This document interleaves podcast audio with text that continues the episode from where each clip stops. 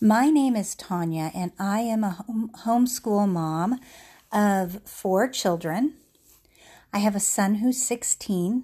I have a daughter who is 14. I have another daughter who is 11 and a son who is 8. And my main purpose for this podcast is to encourage homeschool parents, specifically homeschool parents with children who are either on the spectrum, have learning, um, learning differences. All four of my children are so very different. Uh, my first child, who is 16, struggles a lot with ADHD and he has a little bit of Asperger's. He has challenges with being honest.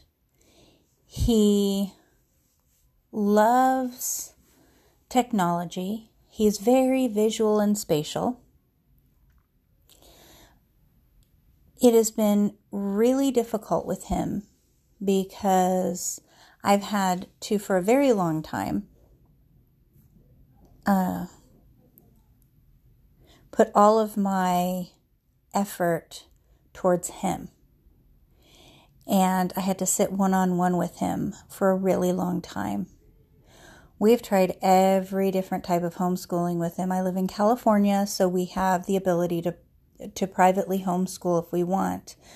So that's what I did my first couple years is we privately homeschooled and we were with a uh, private satellite program where a couple moms taught some things and then I kept my records with them. And he was doing okay uh, kindergarten. You know kindergarten's not even required in the state of California but you know he was an early kindergartner. He was 5 right in July. And I thought oh I can start him. In hindsight, I wish I would have waited a year, but that's fine. It's not a big deal. So we started him and he was doing good. And then all of a sudden, my uh, pastor's not my pastor's my this his Sunday school teacher set me aside and said, "Do you realize I think he has Asperger's?" And I thought, "Really? I don't I I don't even know what that is. So I looked it up, and lo and behold, a lot of what he was doing really kind of fit in with what was happening. What he was doing, he was separating himself, he was socially really pretty awkward. He just didn't really fit in, and he didn't know how to communicate with me super well. He wasn't he wasn't on the spectrum as far as autism goes where he couldn't speak. He was he was fine and all that. He was not late in any of those milestones. It was just really social for him. And through many incidences of just awkward social interactions, really, really hard to where my mama heart wanted to just break down and cry. I decided to join a charter because then I thought maybe I can get him help. Well, the counselor sat in with him for not even 15 minutes and she said, Do not ever put him in public school. He'll be put in special education. I thought, okay, so I've got to I've got to homeschool him and at that time I had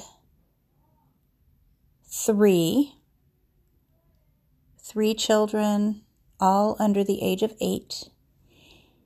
And it was really, really hard. I had ended up deciding, my husband and I ended up deciding to do biofeedback with him, which was a huge blessing. They found the Asperger's, but they mostly found ADHD, which answered a whole lot of, of, of things. He has a lot of focus issues, but he's also got a lot of issues where he he gets obsessed and stuck on one thing and he can't have he has no peripheral peripheral vision uh, to see what's going on. He would, for example, we would be at somebody's house and he would just walk into somebody's bedroom and go start looking through um, people's drawers for no reason. Uh, he had no concept of of it's not right and wrong, but of social etiquette. He really just didn't. I remember one Halloween we had uh, brought him out trick or treating and he literally, by the third door, we had to leave because he sat there and he had the most unbelievable fit because he could not go into this person's house. He didn't understand why we were knocking on doors and not going in.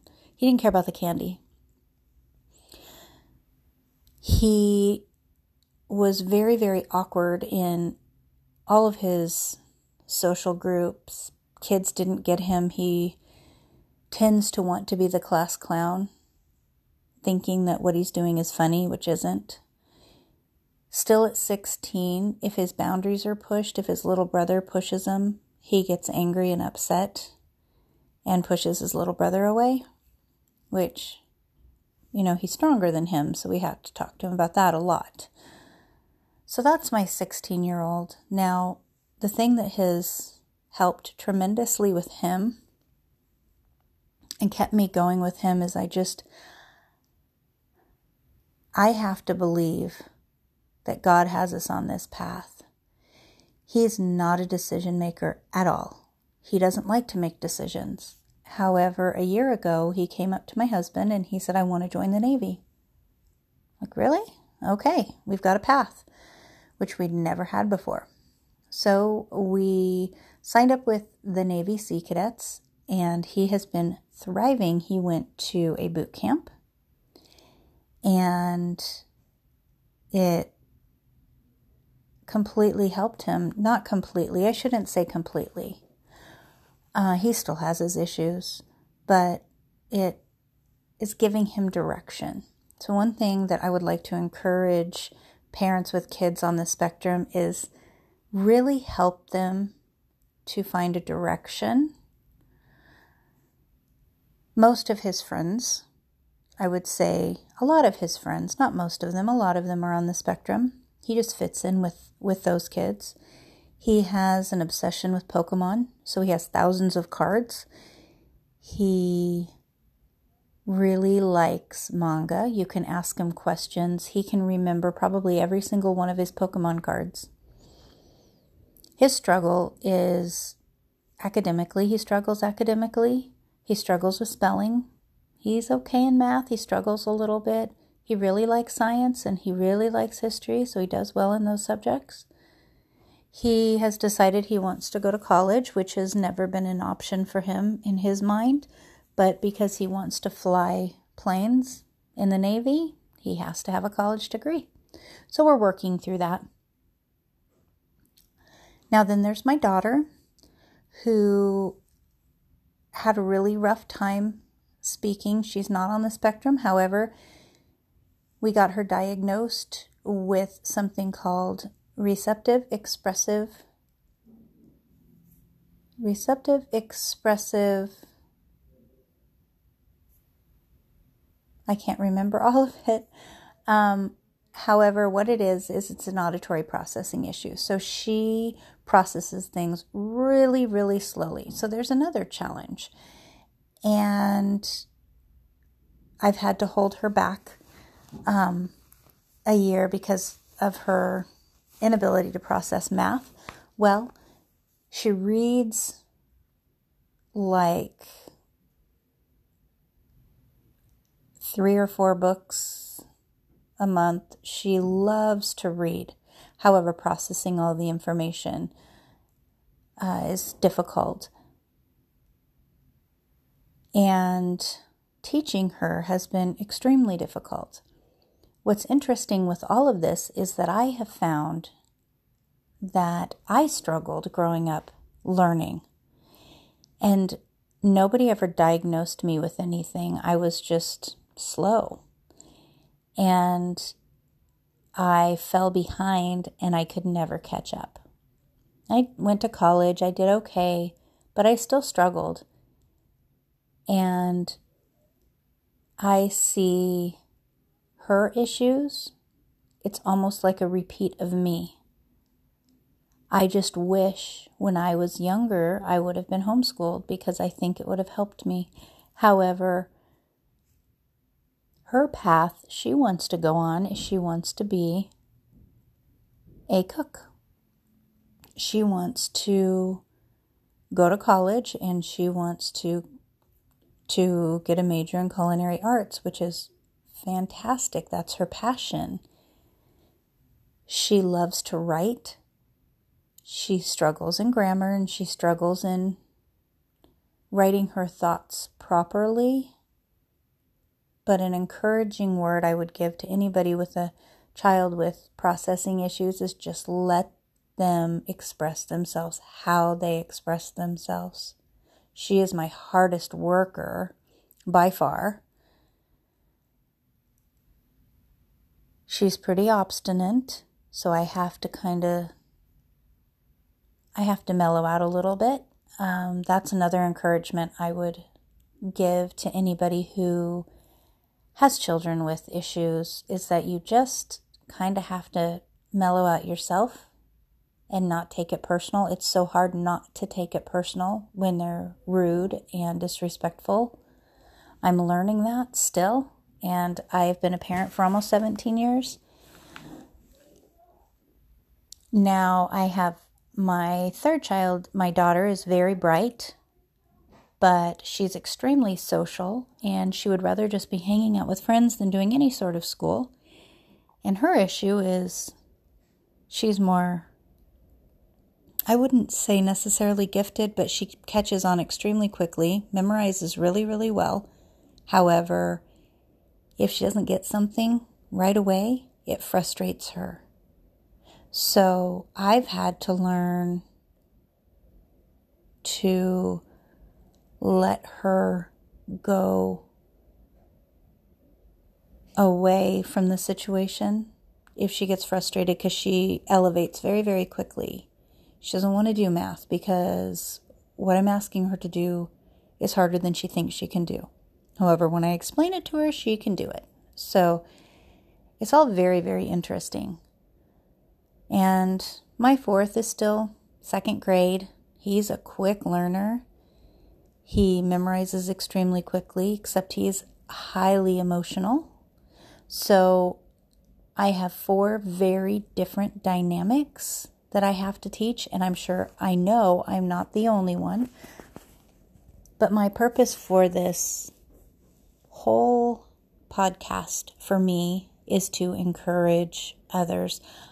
I'm going to be bringing on uh, other parents eventually who will be able to give encouragement from their experiences. If you're a brand new mom thinking homeschooling is something you want to do, but oh my goodness, you think, and I hear this all the time, oh my goodness, there's no way I can homeschool my child. We butt heads. I butt heads with my kids all day, but I am so glad. I am so glad I homeschooled them because I'm able to take each of their individual gifts and talents and work with that. I'm still learning. It's not easy, but that's where I am. I am very fortunate to be able to do it. I have to work a part time job, but I am more than happy to do that. And I hope that what I've said today has encouraged somebody somewhere. It's almost February 2020, and this is the month that I know is notorious for my homeschool friends to want to give up because it's just too much. We can't do it. I already had a meltdown about a week ago and I had a friend of mine who is always my friend who who grabs my hand and takes me off that ledge I'm about to jump off because I just can't do it anymore. And she encourages me. So, if nothing else, find that friend, find that tribe, find those people who can feel what you're feeling because they're there in the trenches with you. So, I hope this has been helpful, and we'll see you next time.